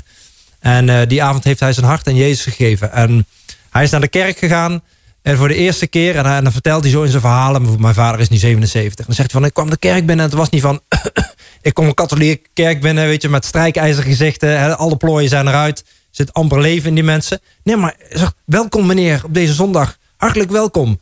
Hij zegt, ik sta in die dienst en mensen beginnen te zingen. Hij zegt, en ik had het gevoel alsof het bloed uit mijn lijf stroomde in mijn schoenen. En wat op dat moment gebeurt is dat hij lichamelijke genezing ontving voor zijn lichaam. En hij begint te getuigen over wat er in zijn leven gebeurde. En dat heeft een totale transformatie gegeven in zijn leven. Genezing gebracht, geest, ziel en lichaam. Dus zijn ziekte was weg, zijn lichaam is hersteld. Maar ook voor ons gezin. Anders had ik hier nooit gezeten. Dat is 1 ding wat zeker was. Dus de gebrokenheid die ik eigenlijk in mijn politiewerk later zag, dat is ook de gebrokenheid die ik in het begin van mijn opgroeien heb gekend.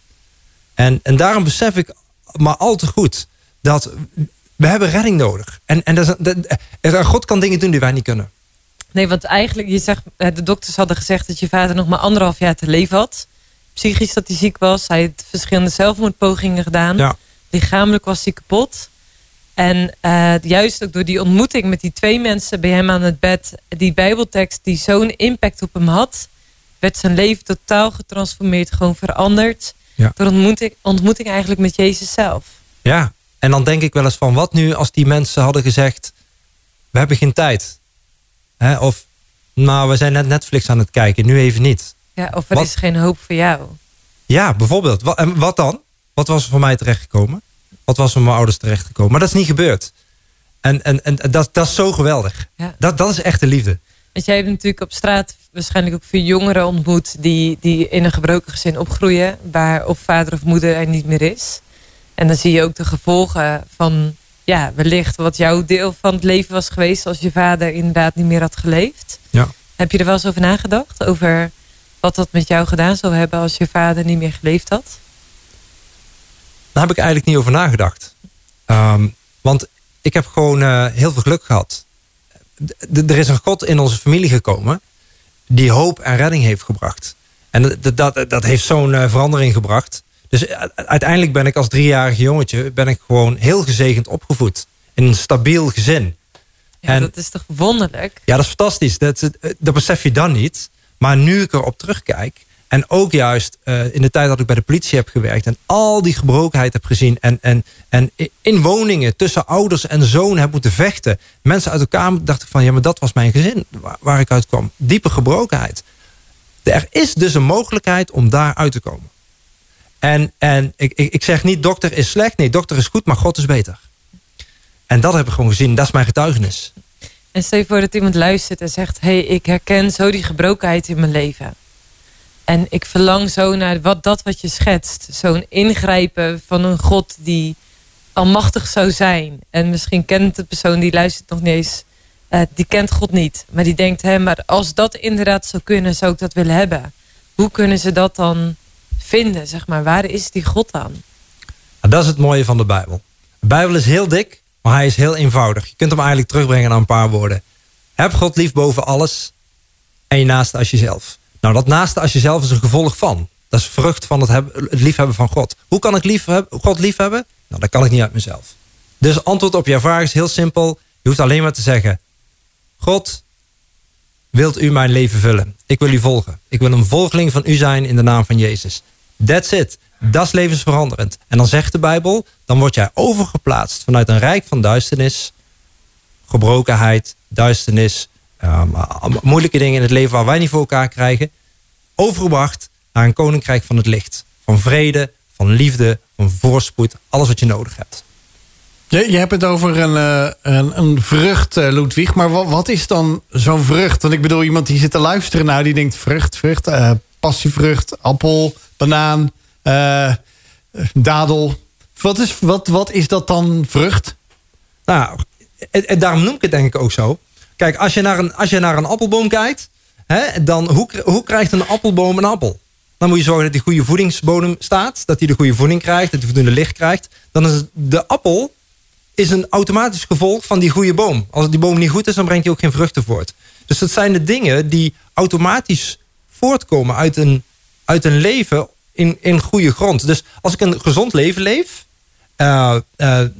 bijvoorbeeld dat ik regelmatig naar de sportschool ga, ik heb goede voeding, ik slaap voldoende, dan zie je dat aan mij. Dan zie ik over het algemeen goed uit. Nou, dankjewel. Je kijkt al heel vermoedigend naar mij. Fijn. Ik denk, wauw. Dankjewel. Ja. Ik denk, inderdaad, volgens mij ben je heel sportief. Dus want dat gaat denk ik dat je genoeg naar die sportschool gaat of in de beweging bent. Nou, we moeten ook aan ons lichaam werken. Maar zo werkt het geestelijk ook. Dat is eigenlijk precies hetzelfde. Als je kijkt van, als je geestelijk in je leven goed investeert. En ik geloof dat als je leeft volgens de liefdesrelatie die de Bijbel laat zien. Als je daar vanuit leeft, dan gaan de vruchten van jouw leven bijvoorbeeld zijn dat je makkelijker kan vergeven. Dat je geduldiger bent. Dat je je beter kan inleven in iemand. Dat je iemand die je een hak heeft gezet kan vergeven, ondanks dat hij het niet verdiend heeft. Nou, dat was een stukje genade waar we het over hadden. Ja, denk je wel eens dat die geestelijke gezondheid, zullen we zeggen, dat we die misschien algemeen wel verwaarlozen, dat we vooral bezig zijn met de uiterlijke zaken en eigenlijk misschien een beetje dat als ondergeschoven kindje zien? Heb je daar ideeën over? Of wat is jouw idee daarover? Ik denk dat we dat zeker onderschatten. Ik denk wel eens van, als je bent op je werk en je investeert in elkaar, en je krijgt opleidingen, trainingen, hoe ga je met elkaar om, hoe doe je communicatie? Maar kijk nou eens gewoon naar je eigen leven. Ik heb 3 kinderen. Ik heb nooit een opleiding gehad hoe ik mijn kinderen moet opvoeden. Nou, je krijgt ze, hè? Op een gegeven moment heb je ze in je hand en denk je, oh, nou ben ik ineens papa. Nou, mijn kinderen zijn inmiddels tieners. Nou, bij ons stormt het regelmatig. Ik moet het maar zien te runnen met die gasten. Maar wat belangrijk is, wat ik ze moet laten zien, is wie ik ben, werkelijk. En dan gaat het niet omdat we op karakterniveau kijken van wat doet hij wel goed of niet goed. Nee, dat ik kan kijken naar mijn zoon en naar mijn dochters. Dat ik kan zeggen van, hé, maar ik zie potentie in jou. Ik kijk daar doorheen. Ik kijk in wie je werkelijk bent. Ik hou altijd van mijn kinderen. Wat ze ook doen. En daar gaat het om in het leven. Dan raak je de essentie. En als ik dat kan vertegenwoordigen, dus vanuit wie ik ben, kan vertegenwoordigen naar hen, ja, dan heb je het over relatie in de kern. En dan neemt niemand van ons weg. Nee. Hey, en in de schets van die boom, waarvan je zegt van hey, die vrucht komt vanzelf als de boom de juiste voedingsstoffen krijgt. Ja. Hoe kun je dan de juiste voedingsstoffen krijgen voor je geestelijke welzijn? Als je zegt van hey, je hebt je lichaam, je hebt je ziel met je emoties en je hebt je geestelijke stukje. Ja. Ik denk dat heel veel mensen bezig zijn met spiritualiteit. Mm-hmm. En denken van, hé, als ik spiritueel ben, dan zorg ik voor mijn geestelijke welzijn. Wat betekent dat voor jou, zeg maar? Goed voor je geest zorgen. En zorgen dat je de juiste voedingsstoffen binnenkrijgt. Het allerbelangrijkste is dat ik in relatie sta tot mijn hemelse vader. God, dit is mijn vader. Dus Vader, Zoon en Heilige Geest. Dat is mijn vader. En dat is wat ik nodig heb. Dus dat als hij mijn vader is, dan mag ik erop vertrouwen dat hij voor me zorgt. Dus als ik stress heb en zorgen, dan mag ik leren vanuit de relatie. Oh nee, ons vader die zorgt goed voor ons, zou hij zeggen op zijn Brabants. Ik mag het pakketje dus aan mijn vader geven. Oh ja, ik heb fouten gemaakt. Maar mijn vader kijkt niet waar ik fout heb gedaan. Want ik ben zijn zoon.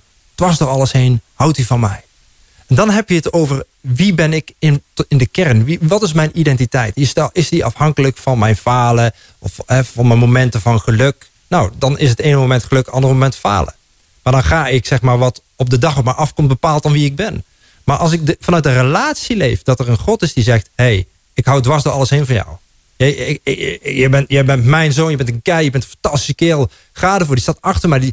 Nou, dat is het. En dan word je gevoed vanuit de kern waar het echt om gaat. En er zijn al die andere dingen en bijzaken. Dus ik zeg niet, ga meer je Bijbel lezen. Ik zeg ook niet, ga 10 wezenlijke groetjes doen of gebedjes. Nee, ga bouwen aan je relatie met God. Ja, bijzonder hè. Want het is natuurlijk echt wel, je schetst eigenlijk een ander beeld. Van als ik kijk naar onze maatschappij, dan is succesvol zijn zo enorm belangrijk. He, je moet vooral doen waarin je kunt uitblinken en kunt laten zien dat je iets waard bent. Of dat je goed presteert. Of dat jij het goed voor elkaar hebt. Of dat jij het nog beter doet dan anderen. En jij zegt eigenlijk van hey, je hoeft niet te kijken naar datgene wat je dus niet kan. Of waar je in faalt of waarin je tekortschiet. En tegelijkertijd ook niet kijken naar van hey, ik moet maar laten zien hoe succesvol ik wel of niet ben. Maar gewoon zijn en daarin accepteren dat er een God is die van je houdt. Juist. Dus hoe meer jij in jezelf, bij jezelf blijft, dicht bij jezelf, dat is al genoeg. En dan gaat er echt een last van je af. Dan hoef je niet meer te presteren. Iemand zei tegen mij, Marije, je bent niet een human doing, maar een human being. Ja. En dat was 2010, ik weet nog. Dat heeft heel veel indruk op me gemaakt. Omdat we zo, eigenlijk als mens zijnde denk ik, zo vaak bezig zijn met presteren, datgene doen, een stukje transactie. Hey, ik doe iets voor jou, je krijgt een stukje liefde of herkenning voor terug. People pleasen, dat zullen vast heel veel mensen herkennen. Dat je zo graag mensen pleest om daar een stukje erkenning in te krijgen. En hoe kun je dan dat stukje van God ontvangen? Want hey, je kunt wel weten van oké, ik mag zijn. Er is een God die van me houdt. Jezus geeft genade en hij ziet je aan en hij geeft zichzelf voor jou in een zo grote liefde. Maar hoe kun je dat aanvaarden, ook als je wel eens voelt van hey, ik voel mezelf tekortschieten. Hoe doe je dat? Ja, dat is echt een hele diepe, moeilijke vraag die je stelt. Dan kom je op een punt van overgave. Ik denk dat het begint dat je moet durven zeggen naar jezelf toe en naar God toe van hey, ik kan het niet meer. Sterker nog, ik heb het 1000 keer geprobeerd. En ik zelf ook. Hè? Ik ben ook zo'n doing mens. En ik vind het gruwelijk moeilijk om stil te zitten en te bouwen aan mijn relatie. Want ik ga allemaal naar mijn to-do's en mijn mailing. Maar elke dag opnieuw mag ik komen op een punt dat ik zeg, papa, ik kan het zelf niet. doet u het maar in mij. Dat is genoeg. Want dan krijgt hij de controle en dan geef ik hem de ruimte. God zal nooit openbreken. Daar waar mensen proberen te manipuleren of te wringen, dat doet God nooit. Hij wacht. En als ik op het moment kan zeggen, papa, doet u het maar aan mij. Ik leg het bij u neer. Dan draait het niet meer om mij, maar dan draait het om hem in mij. En dat geeft zoveel mij. Want je zou denken, in de wereld is het altijd transactioneel. Ik geef iets aan jou en dan heb ik minder en heb jij meer. Maar ik kan mezelf vanuit het geestelijke opzicht nooit leeggeven. Dus als ik jou 1.000 euro geef, dan heb ik niet -1.000. Dan zorgt God voor dat ik voldoende zal blijven hebben om te blijven uitdelen. Dat kan niet naar de mens. Dat is wel wonderlijke wiskunde. Zo, ik zit even te denken. Je geeft 1.000 euro weg. Inderdaad, je zit in de -1.000. Maar eigenlijk is het de vraag hoeveel plus 1.000 dat gaat worden. Nou, daar is me letterlijk overkomen dit. Oh, oké. Nou, dat is dan een hele goede cliffhanger, Ludwig, om zo meteen over een wonderbaarlijke vermenigvuldiging van inkomsten of van geld eens eventjes door te praten. Hoopvolle radio in de Randstad. Steun ons werk. Kijk voor meer informatie op wildfoundation.nl.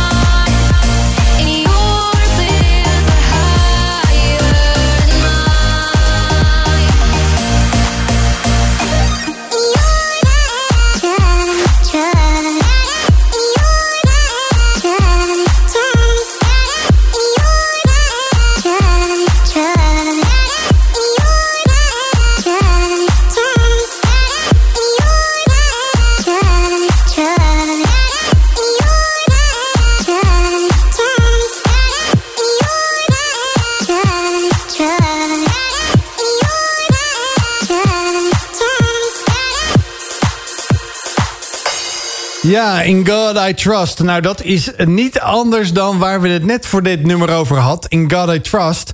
Nou, als iemand daar nu getuige over gaat zijn, dan is het wel niet Ludwig Swinkels. Want hij zei een wonderbaarlijke vermenigvuldiging over ik geef iets en ik kreeg het, ik weet niet, 2, 3, 4, 5-voudig terug, Ludwig. Vertel, neem het ons eens even mee. Ik bid voor de volgende keer voor 5-voudig, maar in dit geval was het 2-voudig. Ook al mooi.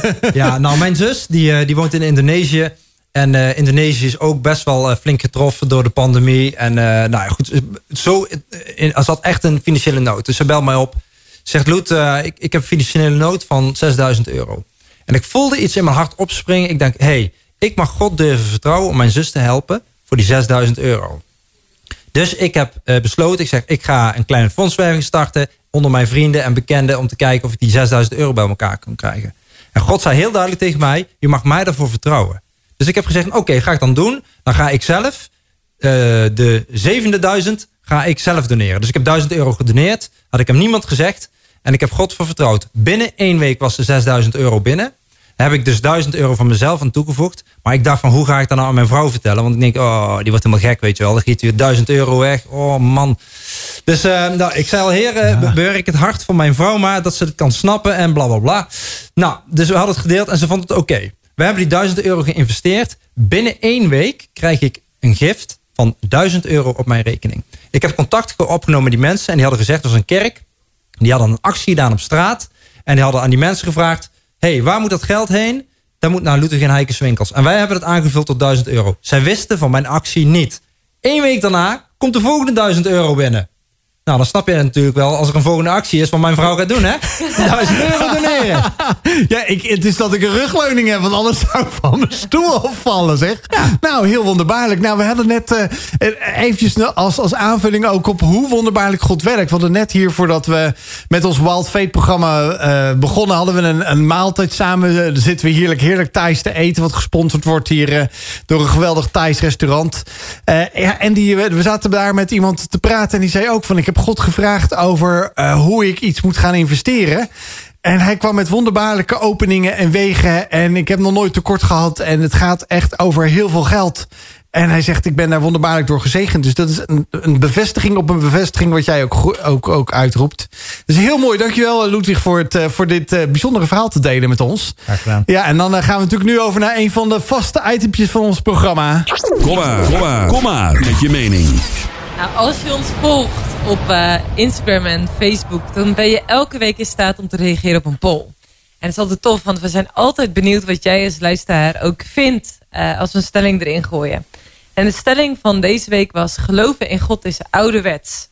Misschien denk je gelijk van, dat vind ik wel of dat vind ik niet. Maar er zijn dus een aantal mensen die erop gereageerd hebben. En het moment van de waarheid is daar.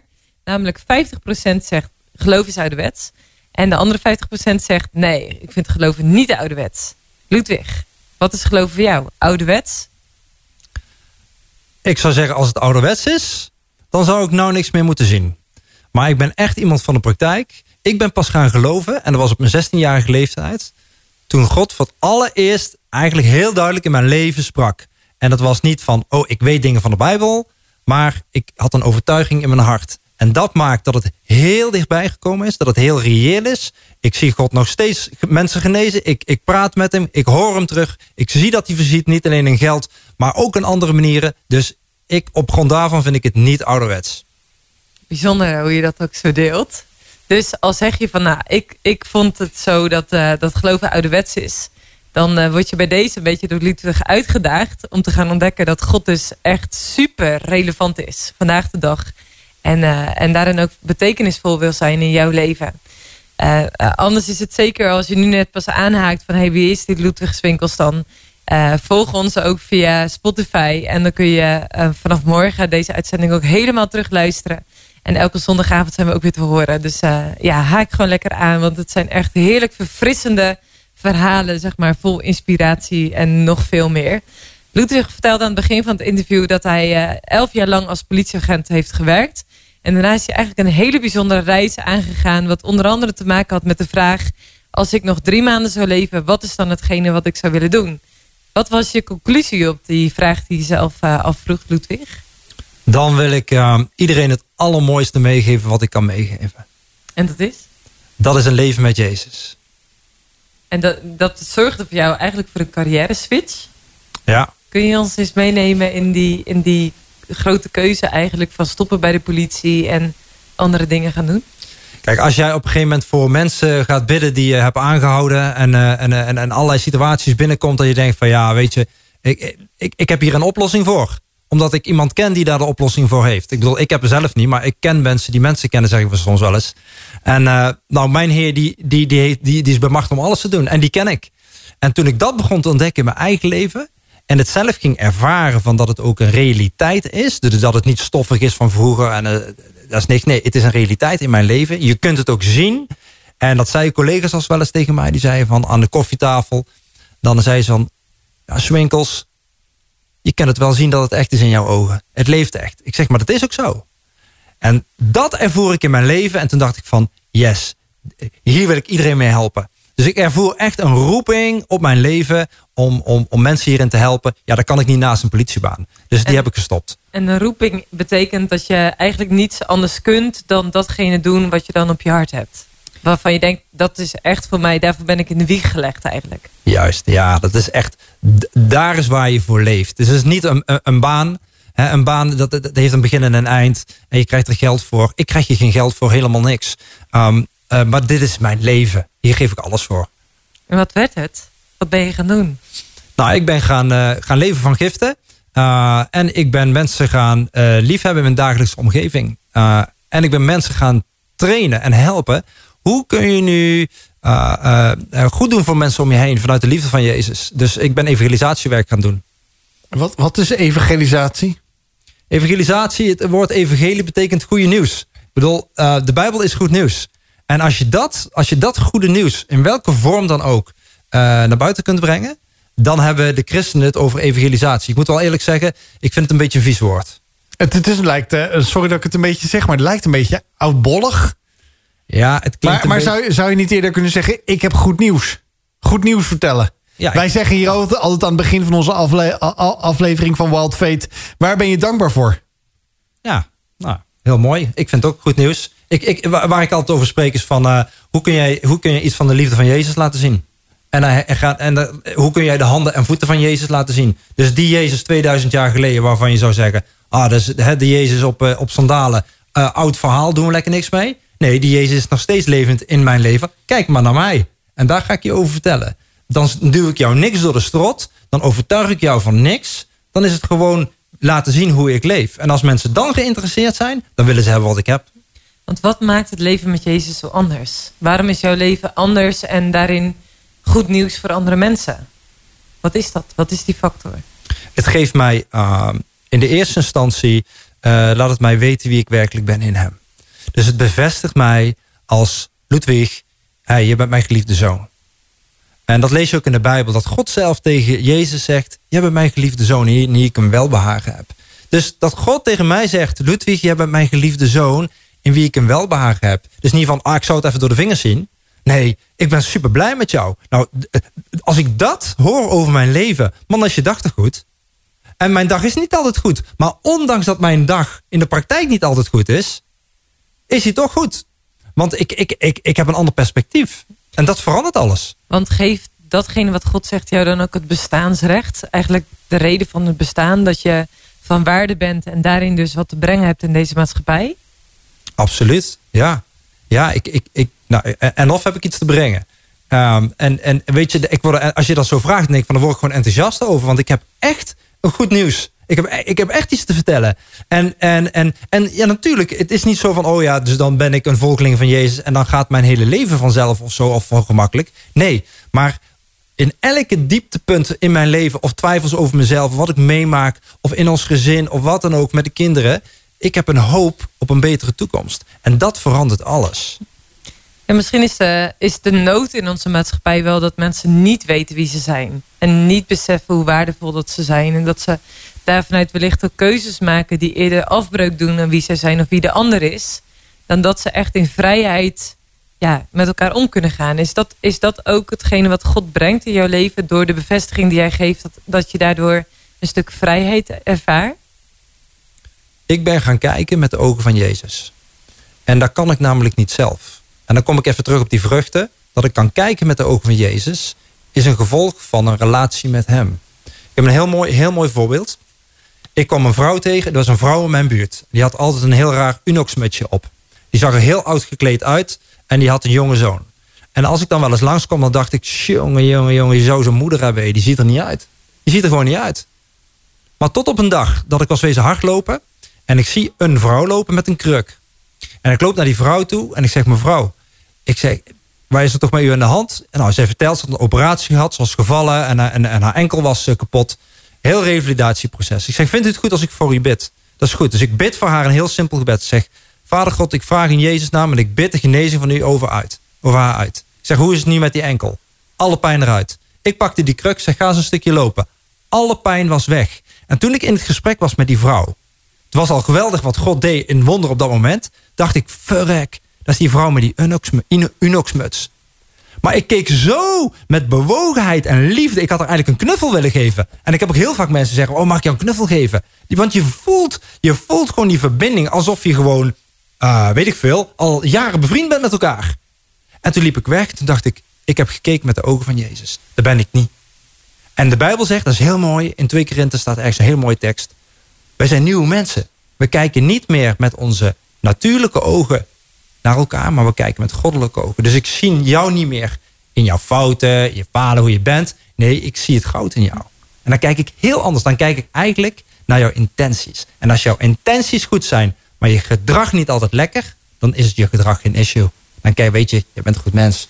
Ik zie je hart. En de rest, weet je, dat is genade voor. Prima, kijk je niet naar. Daar kan ik niet uit mezelf. En dat is wat God doet. Dat zijn vruchten. En dat is een veranderd leven. Ik weet dat in de Bijbel staat ergens dat Jezus naar de schare keek. Dus naar een groep mensen met innerlijke ontferming. Dus zijn hart werd geraakt. Is dat ook waarvan je zegt van, hé, zo, dat zie ik ook als ik gewoon in de maatschappij ben. Als ik naar de supermarkt ga of mensen ontmoet op straat. Wordt jouw hart dan ook geraakt door datgene wat je ziet in de levens van mensen. Hoe mensen kijken, wat mensen doormaken, wat mensen wellicht aan je vertellen. Raakt dat jouw hart ook heel erg? Ja, dat raakt mijn hart. Ik moest ook wel eventjes, toen ik dit werk ging doen, even een transitieperiode. Want als politieman dan zie je natuurlijk een heleboel criminaliteit. En dan zie je dus op een gegeven moment dat je de manier hoe je kijkt verandert. He, dus ik begon op een gegeven moment, toen ik gestopt was bij mijn baan als politie, minder die criminele dingen te zien. Maar ik begon nog steeds meer het hart te zien. God ziet het goud in mensen. Dus als ik iemand zie en ik denk, wow, weet je wel, dat is een bijzonder iemand. Dan ga ik daar naartoe. En dan ga ik gewoon helpen. Al is het een band plakken of geld geven of een goed gesprek met iemand of met iemand luisteren of bidden voor genezing. Maakt niet uit. Mijn aanhanger uitlenen, een extra stoep vegen. Ik doe het.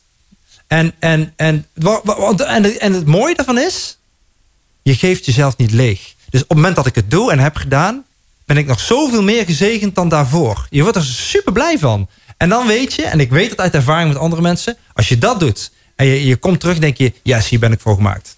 Hier ben ik voor gemaakt. Ik vind het wel heel bijzonder, want ik kan me voorstellen, als je bij de politie werkt, we hebben hier Arend Voogd een keertje gehad.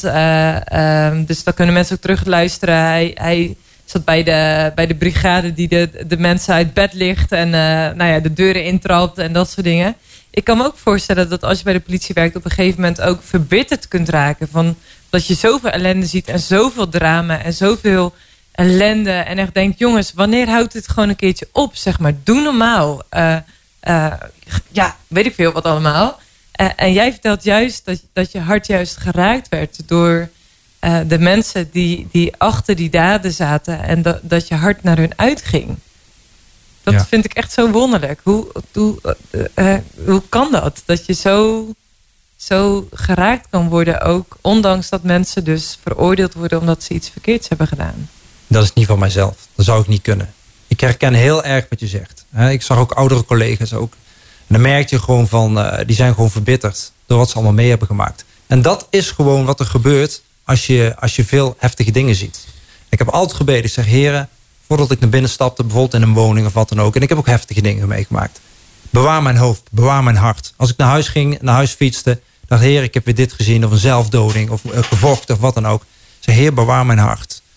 En ik heb altijd goed kunnen slapen. En ik merk dat in mijn zoldertje is geen opstapeling van dozen, van wat ik allemaal mee heb gemaakt. De herinneringen weet ik nog. Maar er zit geen pijn aan. En dat is iets wat God doet. Want hoe zou Jezus kunnen zeggen van, oh, arresteer mij maar. Oh, ik geef me over. Ik onderga het lijden. Ik onderga de geestelingen. Ik onderga het kruis. En dan hangt hij aan het kruis en dan zegt hij nota bene, Vader, vergeef het hen, want ze weten niet wat ze doen. Ja, hoe. Dat kun je nooit uit jezelf. Dat moet iets bovennatuurlijks zijn. Wil je dat kunnen vertellen? Nou, en daar heb je vanavond wel heel sterk je statement in gemaakt dat je daar graag die volgeling van Jezus wil zijn, Ludwig. Yes. Ja, want we zeiden het al aan het begin van deze aflevering. Ja, je knippert met je ogen en 2 uur vliegen voorbij. Dus dat is ook vanavond weer helaas in deze avond met Wild Faith weer zover. Dat ja, we bijna aan het eind van deze uitzending zijn. Ik wil je heel erg bedanken, Ludwig, voor je gepassioneerde verhaal. Zoals je dat ook echt met voorbeelden aanhaalt. Ja, hoe je dat ook eventjes naar deze tijd brengt. Ook met ons mee, naar de luisteraar toe. Dus ik dank je wel voor je tijd ook hiervoor. Als mensen nou ja, je willen steunen of denken van ik wil meer van jouw missie lezen of te weten komen. Kunnen mensen ergens daar wat over vinden? Nou, ik heb een website, Facebook en Instagram, YouTube ook. Dus ik zou zeggen, google gewoon Ludwig Swinkels. Mijn website heet crowns.nl. En dan ga je mij zeker vinden. Wil je persoonlijk contact hebben, maak een berichtje naar info@crowns. Ik ga je echt terugbellen. Want je zult zeker niet de eerste zijn met wie ik een enorm goed gesprek heb gehad. Afgelopen week nog een vrouw die belde mij op. En ik heb voor haar gebeden. En ze had 10 minuten zat ze alleen maar... Oh, wat gebeurt er? Wat gebeurt er? Dit wil je meemaken. En nou ja, goed. Dus als jij denkt, hey, ik heb hulp nodig. Bel me, mail me, zoek het op.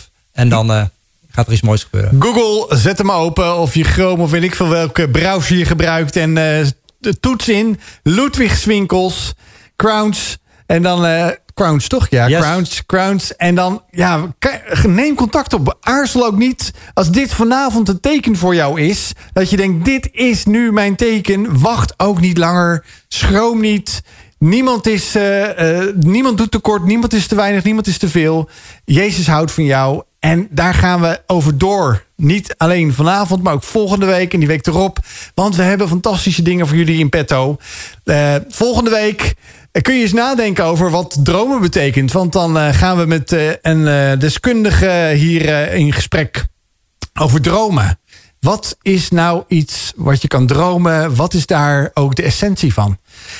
Bedankt nogmaals, Ludwig. Ik bedank jou ook hartelijk, Marije, voor alles wat je weer hebt ingebracht vanavond. Altijd leuk. Je bent weer de shining star geweest vanavond. Ik ook jou zou ik eventjes weer in het zonnetje zetten, had ik beloofd. Ik zeg, ik wens jullie een hele fijne avond en blijf lekker luisteren. En zondagavond kun je het nog een keer terugluisteren. Hier op Walt FM. Ciao!